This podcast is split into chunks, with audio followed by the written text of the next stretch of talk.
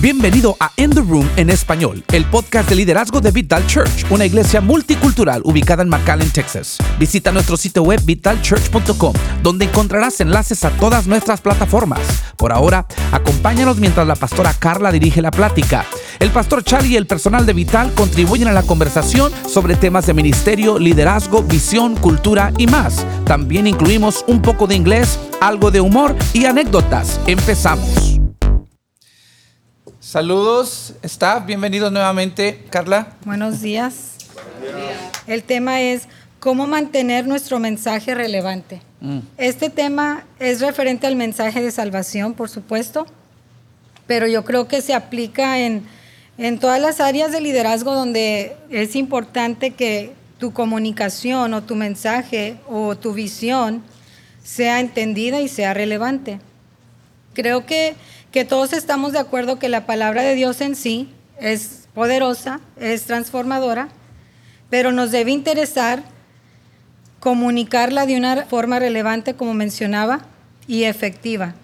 Y aclaro, el mensaje no cambia, la doctrina en sí no cambia. Lo que cambia es el método de cómo la comunicamos. No podemos negar que, que el tiempo avanza, los tiempos cambian, las generaciones cambian, el tiempo en sí trae cambios. Y quiero mencionar algunas cosas que han cambiado en cuanto a la comunicación en las generaciones. O sea, a través de las generaciones, cómo ha cambiado la forma de comunicación. ¿ok? La primera generación son los baby boomers. Nacieron de 1946 a 1964 y tienen aproximadamente de 56 a 74 años. Y la forma que se comunicaban los baby boomers era por teléfono, esos teléfonos que usaban alambre en la pared, ¿cuántos se acuerdan de esos? Mm. Y también eh, esta generación, la forma que recibían las noticias era a través de leer el periódico. ¿Cuántos alcanzaron a leer un periódico? Yo alcancé a leer un periódico y todavía algunos. Yo con Abraham alcancé a repartir periódicos. Oh, wow. Fue nuestro primer trabajo, creo. Era la época, ¿no? Creo que hoy en día ya muy pocas publicaciones tienen eh, periódicos. Ya casi todo es digital. La segunda generación es generación X y es de 1965 a 1980 y la edad aquí es de 40 a 55 años y esta es la edad donde tú y yo ahí encajamos. Esta generación fue la generación que vio el nacimiento del Internet y fuimos introducidos a emails, correos Sí. electrónicos. Sí. Esta generación también empezó a usar mobile phones. No es lo mismo que un smartphone. Ahorita vamos a hablar de un smartphone. Empezaron Eran con teléfonos móviles, pero no, no inteligentes. no inteligentes. dumb phones. Eh, y bien eran grandes. Muy grandes, como tú mencionas. Tenías que cargar un maletín para cargar el teléfono. Sí, backphone. Sí, teléfono cargabas una. de bolsa, Los, los que no podíamos tener uh, backphones teníamos beepers. beepers. Sí, también en esa ¿Cierto? época se introdujeron los beepers. Ok, la tercera generación es generación Y o millennials. Su edad es de 24 a 39 años aproximadamente. Esta generación nacieron con internet y no les interesa mucho la radio ni la televisión. Todo es personalizado. O sea, para los milenios para acá, ya los playlists, el streaming, eh, ya no es de que ves lo que hay en los canales y que estaba ya programado. Ya cada quien puede escoger lo que ve, lo que consume, lo que escucha. Y esta generación se comunica ya por redes sociales, YouTube videos, blogs, smartphones, tabletas desde que nacieron. Estos teléfonos, estos celulares ya traían internet integrada, ya tienes todo a tu disposición, ¿verdad? En tu mano, las tabletas, los iPads, todo eso. Ya estamos viendo esos cambios de comunicación, ¿verdad? Conforme van pasando los años. Y luego tenemos generación Z, 1997 a 2012, de 8 a 23 años. Y esta generación, un dato muy importante es que ellos no conciben la vida sin Internet. es cierto. Lo vemos en nuestros niños, ¿no? ¿Cuántos de ustedes han visto bebés, bebés de meses, ya los papás entreteniéndolos con el celular? Tienen un año y ya están scrolling, ¿En ah, ya el saben iPad? swipe, ya saben hacer todo eso. Hay tanta dependencia en esta generación del Internet que hasta en los carros ya, ya llevamos los videos puestos. Y yo quiero enfatizar que redes sociales, Internet, no estamos diciendo que son cosas malas, al contrario. al contrario. Al contrario. Son herramientas muy poderosas. Son herramientas poderosas cuando las usamos de una forma sabia y correcta y con mucho balance. Y precisamente Y quieres, necesaria también. quieres que siga siendo una herramienta. Eh, estas cosas, podríamos hablar del dinero, podríamos hablar del internet, podemos hablar de muchas cosas que son buenas herramientas. Que tú tengas estas cosas, no que ellas te tengan a ti. Exacto. Que tú las domines, no que te dominen. Entonces, como herramienta, el Internet es muy poderoso. Creo que hoy en día lo vimos especialmente durante la pandemia, ¿no? Eh, tantas iglesias que tuvieron que irse a un formato virtual porque era la única manera de llegar a sus feligreses con el mensaje y alcanzar quizás a personas que también nunca habían pisado una iglesia. Es un arma muy, muy poderosa. Puedes comunicarte con alguien al otro lado del planeta en segundos a través de un correo electrónico, a través de una llamada. Todo eso es muy importante y debemos de valorarlo, pero también no crear una dependencia adictiva a estas es. cosas porque luego deja de ser herramienta y se torna ya en una maldición. Y la razón que compartimos estos datos es porque el mundo cambia. El mundo cambió su estrategia para alcanzar a las diferentes generaciones. Así es. Y la iglesia, que tiene un mensaje más poderoso que compartir, se quedó atrás y rehúsa cambiar el método de compartir la palabra de Dios. Yo creo que este podcast es un ejemplo. Antes tú escuchabas algo así, si acaso lo escuchabas en una radio o tenías que ir a una conferencia en persona. Ahora mucha gente depende de los podcasts para recibir su contenido de liderazgo espiritual, la palabra de Dios. Nosotros desde que iniciamos esta iglesia, que fue hace nueve años y medio más o menos, siempre tuvimos la oportunidad de promover en radio los eventos o cualquier eh, actividad que queríamos que el público se diera cuenta. De hecho, yo trabajé en una radio, en una radio cristiana, pero habíamos plantado esta iglesia en una época donde cada vez más la radio se iba haciendo menos relevante. Es cierto. Y entonces empezamos a ver que las herramientas a nuestra disposición, como Facebook, como redes, era mucho más barato. Y en los inicios de una iglesia siempre estás buscando el presupuesto más bajo posible, ¿verdad? Porque estás tratando de ahorrar mientras que creces. Se nos hacía que el valor, el retorno que conseguíamos de nuestra inversión eh, era mucho más en redes sociales que en radio. Sí. Y a la vez estabas alcanzando a toda una generación distinta. La iglesia debe tomar nota de eso. Entender que, como tú dices, el mensaje no cambia, pero los métodos constantemente están cambiando. Yes. Y debemos estar siempre a la par de lo nuevo que está saliendo para utilizarlo nuevamente como herramienta. Y eso es un factor muy importante, usarlo como herramienta. Y vamos a ver cómo Jesús aprovechó los diferentes momentos, las diferentes herramientas o lo que estaba en su mano para comunicar el mensaje de una forma práctica y efectiva. Perfecto. El primer punto es, en ocasiones Jesús usó parábolas. Y una parábola es una historia que extrae una enseñanza moral o espiritual. Él lo que quería es que su enseñanza fuera efectiva, entonces él decidía en ciertas ocasiones compartir una historia y luego a través de la historia extraer una enseñanza. Y lo importante de Jesús era de que él conocía a su audiencia. Exacto. Como predicadores, como pastores, todos los que comunicamos el Evangelio, debemos de conocer nuestra audiencia. Es algo que vemos en el uso de las parábolas. Las parábolas tenían un propósito doble. Era traer revelación a quienes venían con corazón sincero, Yes. buscando más del Señor, y a la vez encubrir la verdad y las profundidades divinas de aquellos que venían con un corazón dispuesto a rechazar la verdad. Por eso los fariseos muchas veces no entendían las parábolas de Jesús, porque tenían ese propósito eh, doble. Jesús lo dijo claramente, que ese era el propósito de las parábolas. Pero de lo que yo quiero hacer mención es eso de que Jesús conocía a su audiencia y sabía cómo y cuándo y con quién utilizar parábolas. Como predicadores es muy importante. Yo, por ejemplo, me toca a veces ministrar a jóvenes.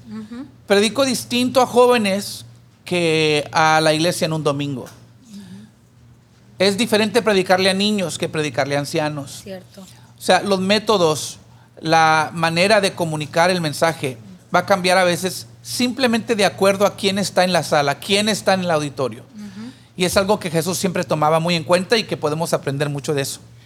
Una de las cosas que tú como comunicador has, este, te has preocupado mucho es de comunicarte de una forma efectiva, pero también dejarle a tu audiencia o la congregación, al oyente, una lección práctica, sin comprometer el mensaje. Definitivamente. Una de las críticas que yo he recibido es de que no hablo lo suficiente de la escatología.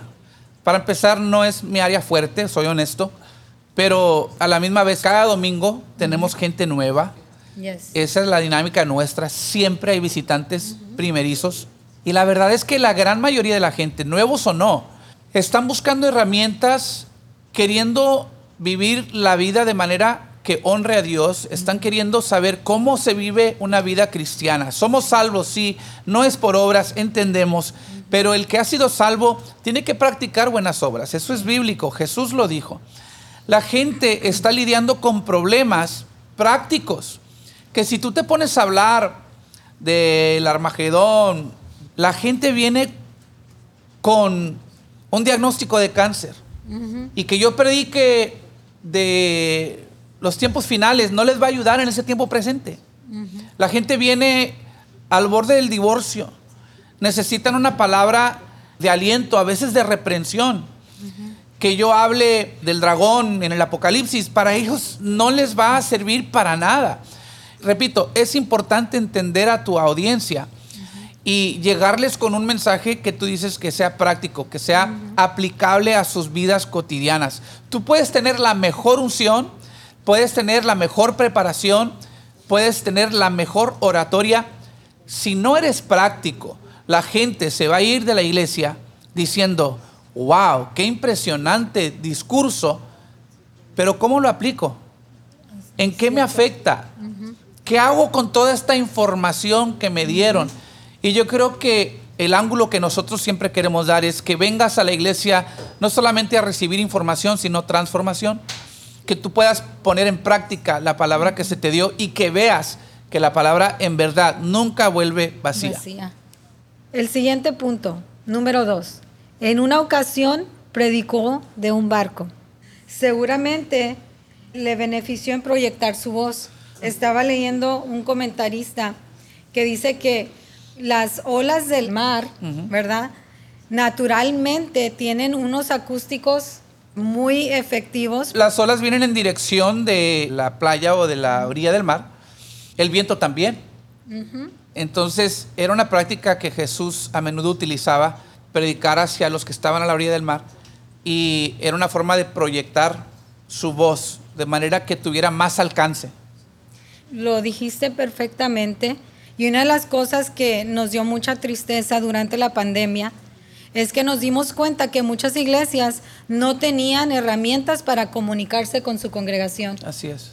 porque eh, todo estaba cerrado, no nos podíamos congregar y muchas iglesias perdieron comunicación con su congregación.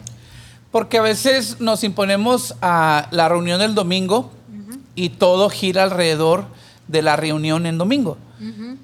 Pero ser iglesia o ser la iglesia no equivale a un evento dominical cada semana.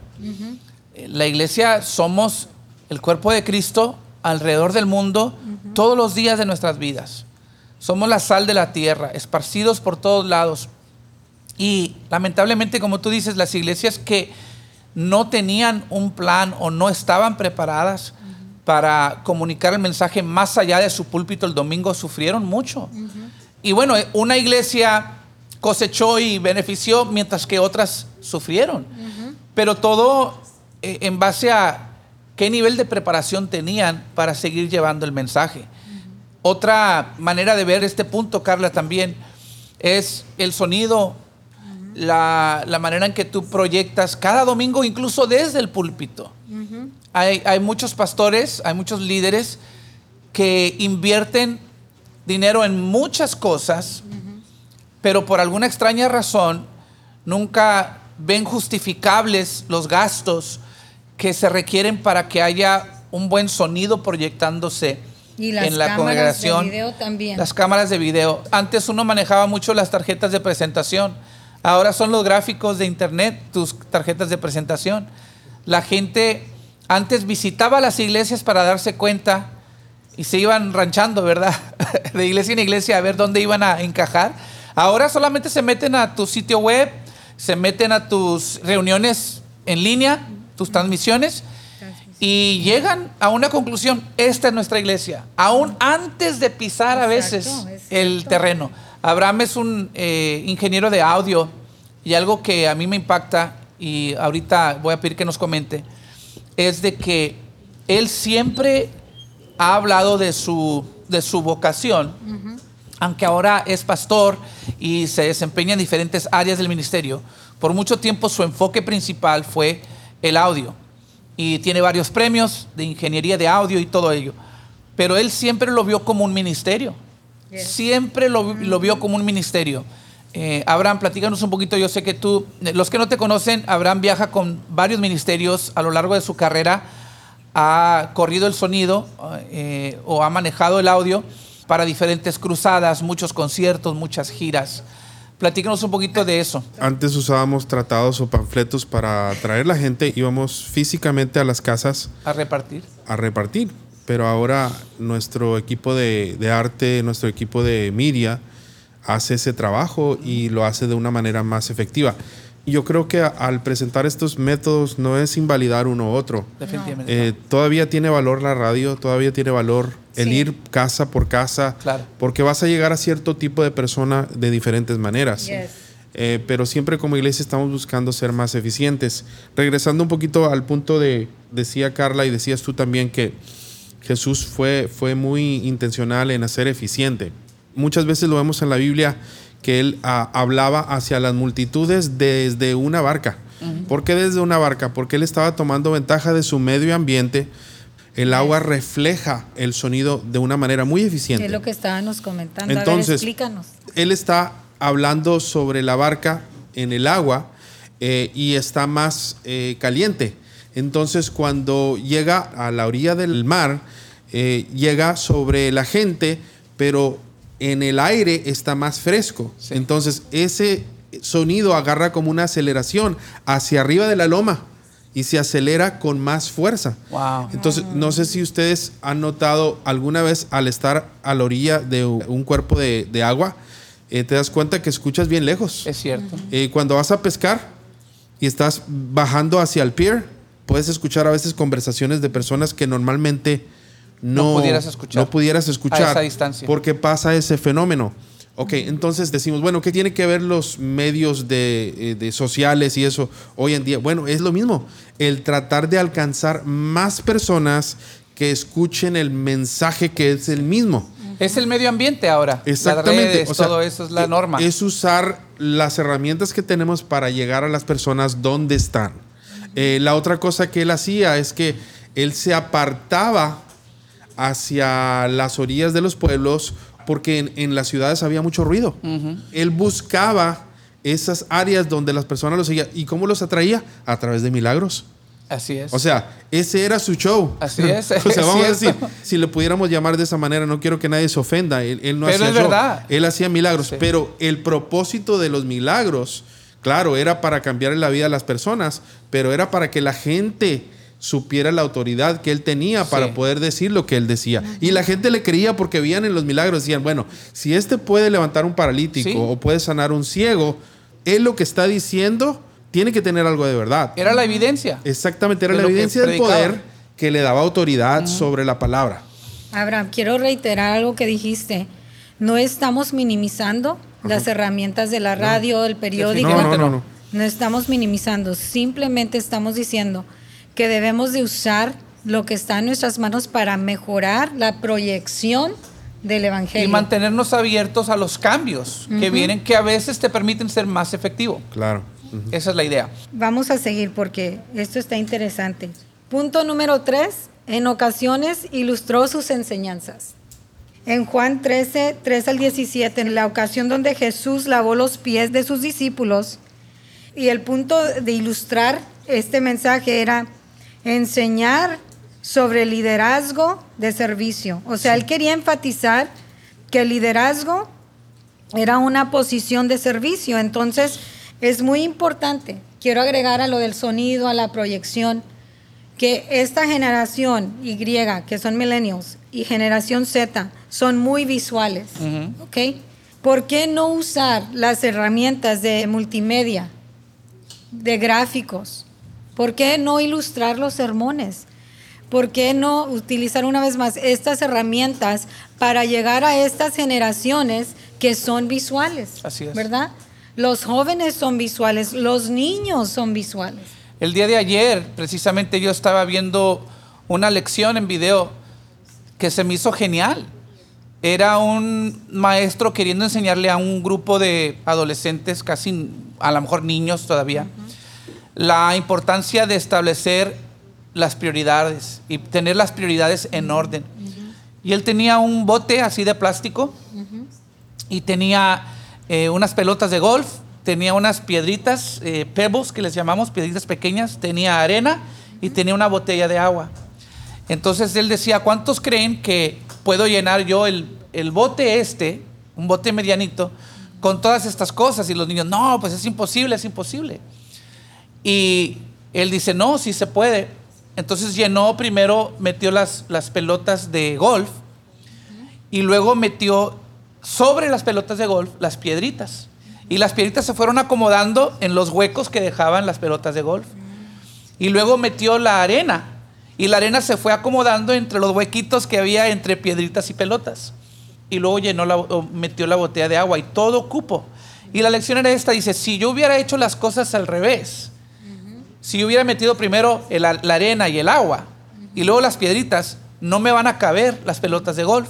Y su lección era de que cuando tú haces las cosas más importantes primero, te van dejando lugar para hacer las cosas menos importantes. O sea, la lección era acerca de prioridades. Se me hizo genial.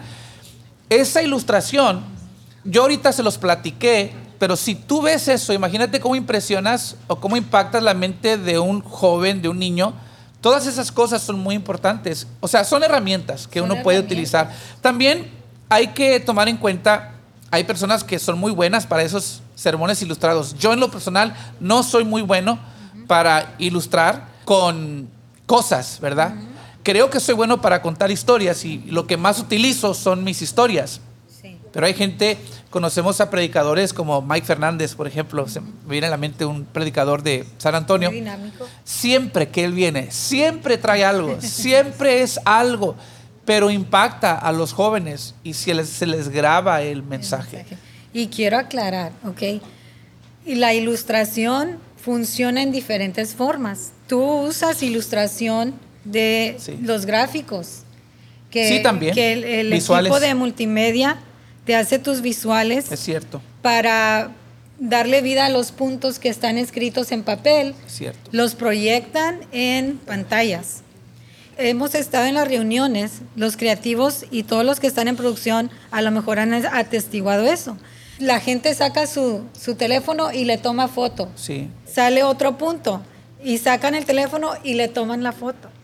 Cari's nodding her head. Ella lo ha visto porque Cari es parte del equipo.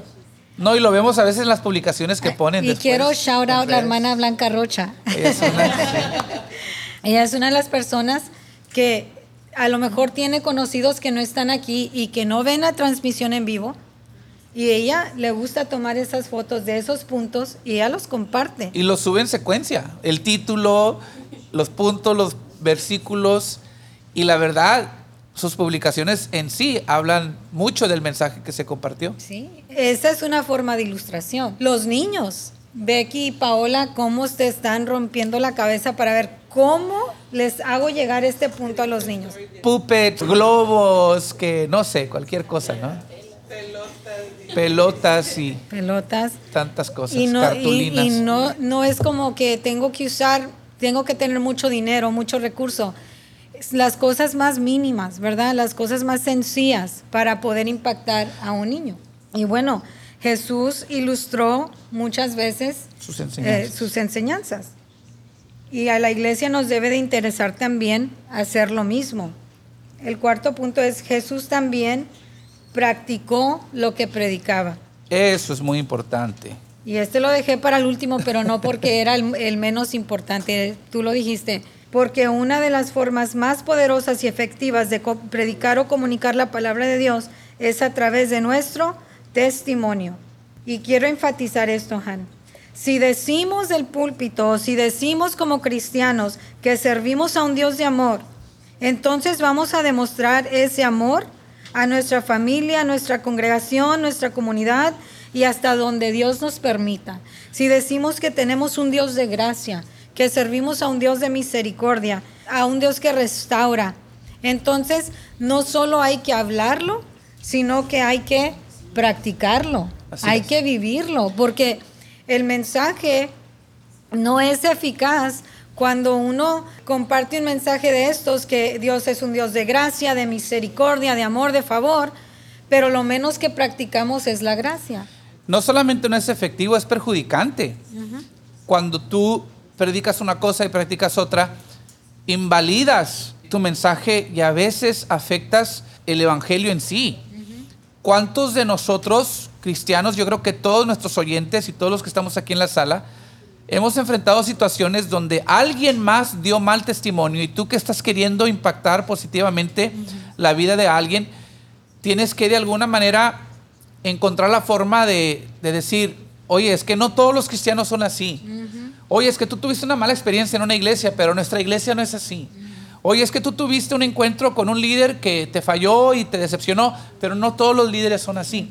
Y constantemente el cristiano se está viendo en la necesidad de remendar lo- los daños de, que otros cristianos han hecho. Se ha dicho que la razón número uno por qué la gente no va a la iglesia, número uno es porque no conocen a un cristiano y número dos porque sí conocen a un cristiano. O sea, eh, mucha gente no va por las experiencias que han tenido con los cristianos. Y algo muy interesante, Carla, mencionaba las generaciones, estas últimas dos, la gener- generación Y y generación Z o los milenios para acá algo que les caracteriza es de que son muy dados a las causas. A las causas. Ellos quieren, quieren verse envueltos en alguna causa productiva, humanitaria, que está marcando la diferencia. Entonces la iglesia también tiene que, número uno, entender de que fuimos llamados a las buenas obras.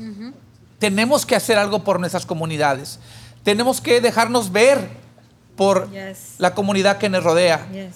que es nuestra asignación. Yes. Y a la misma vez hay muchos jóvenes que están buscando eso. Yo quiero pertenecer a una iglesia, no solamente que predica el domingo, no solamente que canta y adora y hace música el domingo, sino que está marcando la diferencia en su comunidad.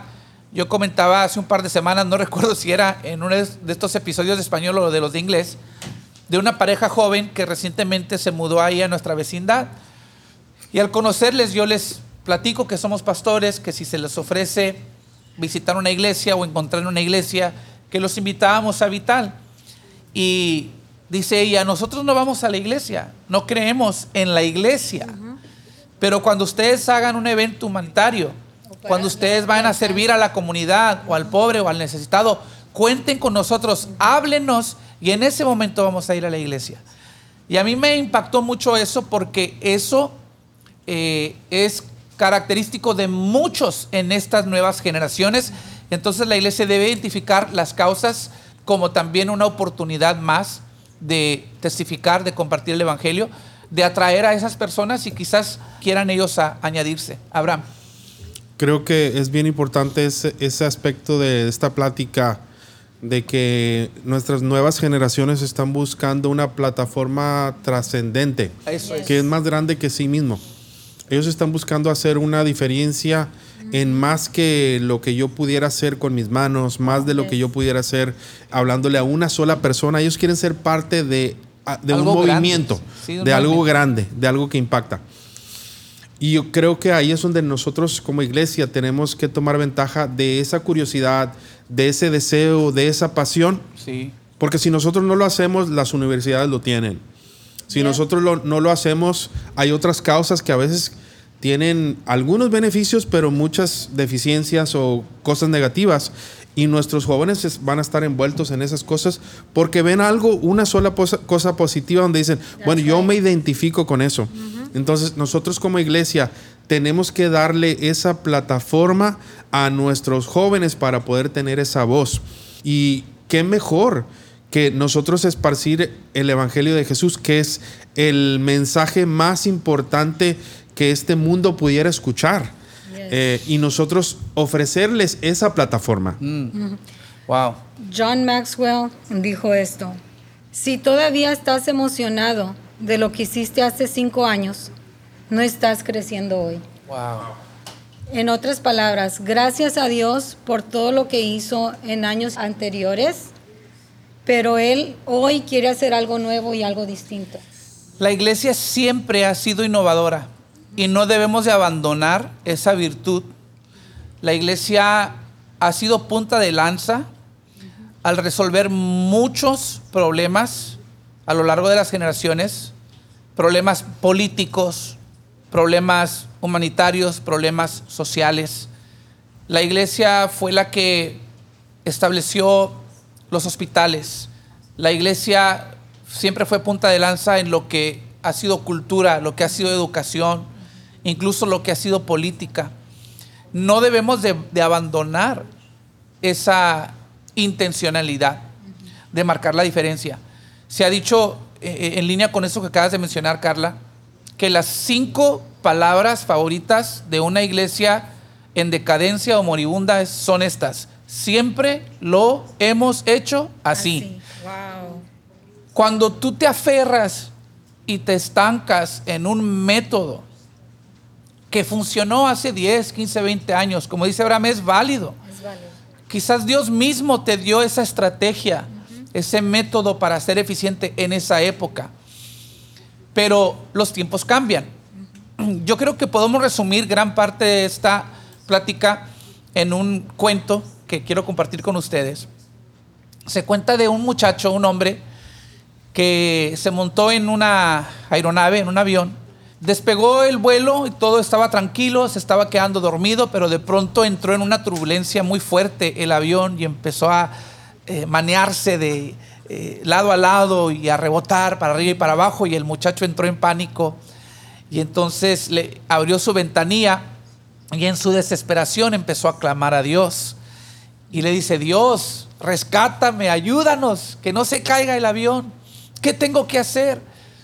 Y el cuento dice que Dios le habló a su corazón y le dijo, háblale al viento como hizo Jesús a la tormenta y dile que se calme. Dile en el nombre de Jesús, cálmate y se va a calmar. Y el muchacho por la ventanilla dice al viento, cálmate en el nombre de Jesús. Y milagrosamente se acerenó el avión, entró en una, eh, en una paz, tanto que se empezó a quedar eh, dormido otra vez. Y apenas iba a cerrar el ojo izquierdo. y de pronto vuelve la turbulencia. Él abre la ventanilla y vuelve a hacer lo mismo que Dios le había dicho hace unos minutos. Dice, viento en el nombre de Jesús, cálmate y no se calmó. En el nombre de Jesús con más pasión y no se calmó. Y la tercera vez, casi llorando, te digo, te reprendo en el nombre de Jesús, te calmas. Y no se calmaba el viento. Entonces él volvió a clamar a Dios y le dice, Dios, ¿qué está pasando? La primera vez me dijiste que le hablara al viento en el nombre de Jesús y funcionó. Pero esta segunda, tercera y cuarta vez hice lo mismo y no funcionó. Y entonces Dios le habla y le dice, porque la primera vez, antes de que le hablaras al viento, hablaste conmigo. Y esta segunda, tercera y cuarta vez, ya ni hablaste conmigo. ¿Cuál es la moraleja? El muchacho tomó una estrategia, un método que Dios le dio la primera vez y dijo, ah, esto se aplica la segunda, tercera y cuarta vez. Y Dios dice, el problema es que hablaste conmigo la primera vez. Ya en las otras ya ni me pediste mi opinión, mi dirección, ya no buscaste nueva revelación. Y es lo que pasa a veces con iglesias y denominaciones enteras, Carla. Las denominaciones que se están muriendo, que van en decadencia, es porque en algún momento Dios les habló y Dios les dio estrategias y Dios les dio métodos. Pero 20, 30, 40 años después ya no están ni pidiéndole a Dios revelación o innovación. Están queriendo imitar simplemente lo que alguna vez hicieron pensando que va a dar los mismos resultados. Si quieres un ejemplo bíblico, está el ejemplo de Moisés. Cuando el pueblo iba en el desierto y tuvo sed, eh, Dios le dice, Dios le dice, golpea la piedra y, brotó agua y la gente sació su sed. Luego en la jornada, tiempo después, surge el mismo problema. Y entonces Dios le dice a Moisés, háblale a la piedra. Pero Moisés pensó, oh, oh, Dios se equivocó, es golpea la piedra. Se me hace que Dios se equivocó en esta ocasión. Él me dijo que le hablara, pero creo que quiso dar a entender que le golpee y golpeó la piedra y dio agua. Sin embargo, Dios castigó a Moisés y dijo, no vas a entrar en la tierra prometida porque me desobedeciste. ¿Cuál fue la desobediencia? Un detallito. Pero Dios se vio ofendido porque en vez de confiar en la palabra fresca que te di, en el mandato fresco que te di, en la revelación nueva que te di, confiaste más en un método, en una fórmula que te di anteriormente. Y yo creo que Dios es celoso de eso. Él mismo nos da los métodos y las fórmulas, pero no pongas por encima de Dios y la búsqueda de Dios y la revelación divina las fórmulas que te han funcionado anteriormente. Abraham. Iba a reiterar eso que acabas de decir al último y, y creo que vale enfatizarlo. Así como es importante no casarnos con las ideas del pasado, los conceptos o más bien métodos. Eh, también los métodos nuevos pueden ser lo mismo. Exactamente. Entonces, no debemos tomar los métodos como que es más importante que el mensaje que lleva. Exactamente.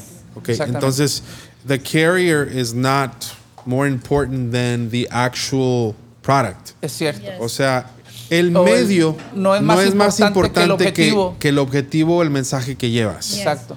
Entonces, el medio es solamente, la, como decías tú, la herramienta para poder llevar algo a alguien. Sí. Pero no es, más, no es más importante lo que llevas. Eso puede ser con conceptos anticuados tradicionales o también podemos entrar en eso con conceptos nuevos e innovaciones. Y yo creo que ahí es donde debemos depender de Dios y buscar de Dios. Cada comunidad es distinta, cada iglesia, cada liderazgo, pastores que nos están escuchando, líderes que nos están escuchando ahora mismo, tus retos son distintos a los nuestros. Siempre hay principios que se aplican a veces en términos generales, pero hay ciertos retos que son muy únicos a tu congregación, a tu comunidad, y no hay un formato, no hay una fórmula, no hay un manual 100% efectivo para todos. A menudo nos preguntan, Carla, ¿Cómo han hecho ustedes para crecer la iglesia, para ver eh, el avance que se ve en Vital?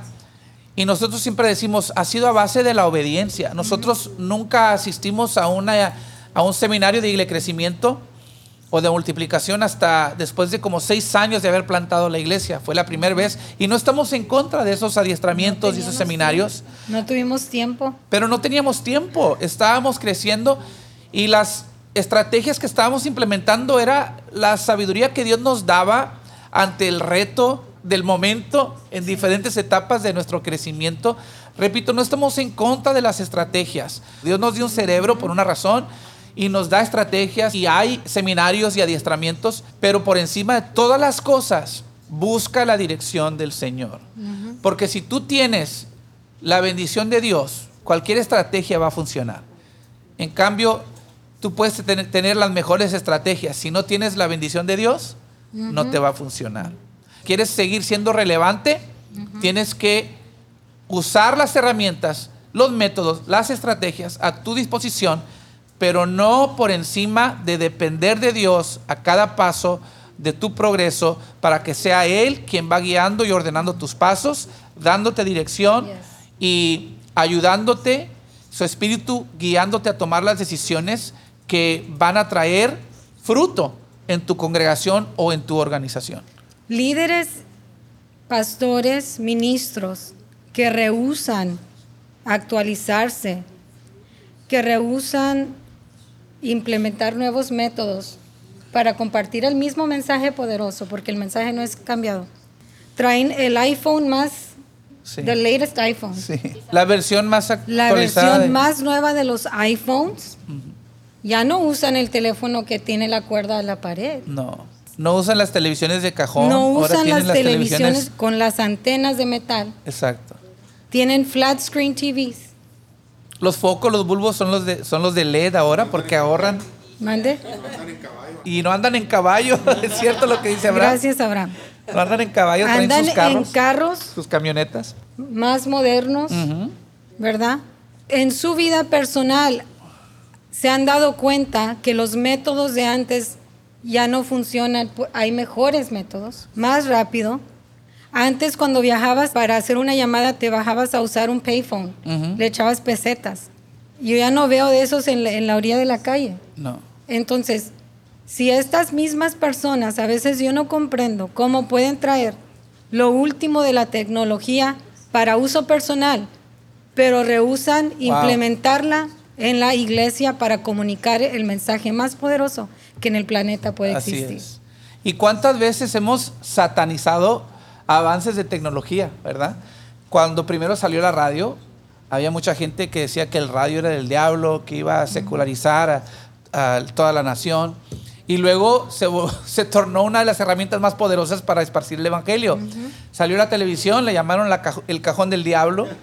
Eh, yo recuerdo, nosotros de niños, o sea, llegó un predicador y nos inspiró tanto que salimos y detrás de la casa y empezamos a batazos a destruir el cajón del diablo. Y a las pocas semanas que estaban las Olimpiadas ya nos andaba, ¿dónde vamos a ver las Olimpiadas? Y nos fuimos a casa de una tía que vivía a dos casas a usar el cajón del diablo, pero eh, ellos, ellos tenían cajón del diablo, nosotros no. O sea, ¿qué quiero decir? Que Carla, lo que tú dices es, increíble. Hemos satanizado tantas cosas. Salió el Internet y no se diga. No se diga cómo se ha satanizado el Internet. Yo, una de las ironías más chistosas para mí es cuando veo a alguien criticando Facebook en Facebook. O sea, o criticando Instagram en Instagram. Y yo digo, wow, o sea, la ironía, o sea, se trata, como tú dices, de utilizar las herramientas como todo lo demás en la vida. Tú vas a encontrar lo que buscas, ¿no? Dicen que el colibrí y el buitre ambos encuentran lo que buscan. El buitre encuentra cosas muertas porque es lo que anda buscando. El colibrí encuentra cosas dulces porque es lo que anda buscando. Wow. Entonces, tú vas a encontrar lo que buscas, pero está en nosotros, utilizando la sabiduría y la ciencia que Dios nos ha dado, de utilizar estas herramientas, sean antiguas, sean modernas, vamos a utilizarlas para progresar, para avanzar el reino, para compartir y predicar el Evangelio, pero no nos vamos a casar Con los con los métodos y los sistemas y las estrategias. Somos la novia de Cristo. Amen. Nos vamos a casar con Él Amen. y vamos a buscar su rostro y vamos a escuchar su voz para que sea Él quien nos guíe a toda verdad y a toda justicia. Aquí con nuestra congregación decimos una frase a nuestro staff, we don't marry systems, no nos casamos con sistemas, porque a, a lo mejor un sistema funcionó en una etapa y ya no funciona en esta. Así es. Y no importa, la cambiamos. Ojalá y este podcast haya sido de, de bendición para alguien y por lo menos que nos ayude a reflexionar un poquito cómo los tiempos están cambiando y la iglesia tiene que permanecer relevante. Pues Dios les bendiga. Yes. Vamos a orar. Gracias Señor por eh, esta plática que nos ha venido a retar. Pedimos Señor que como iglesia nos des siempre la sabiduría para entender que dependemos de ti y de tu dirección y que los métodos, los sistemas, las estrategias son solo herramientas para que tu nombre sea glorificado. Bendecimos a todos nuestros oyentes, todos los líderes y pastores y que ellos también puedan ver tu mano y puedan ver fruto en sus ministerios y en sus liderazgos. Los declaramos bendecidos en el nombre de Jesús. Amén y amén. Gracias. Esperamos hayas disfrutado estar en el salón con el equipo de Vital. Oramos para que cualquier aprendizaje que te llevas de nuestro tiempo juntos enriquezca tu vida, tu liderazgo y tu caminar espiritual. Recuerda, visita nuestro sitio web vitalchurch.com para todo lo relacionado con Vital y asegúrate de seguir este podcast para que estés al pendiente del próximo episodio de In the Room en español.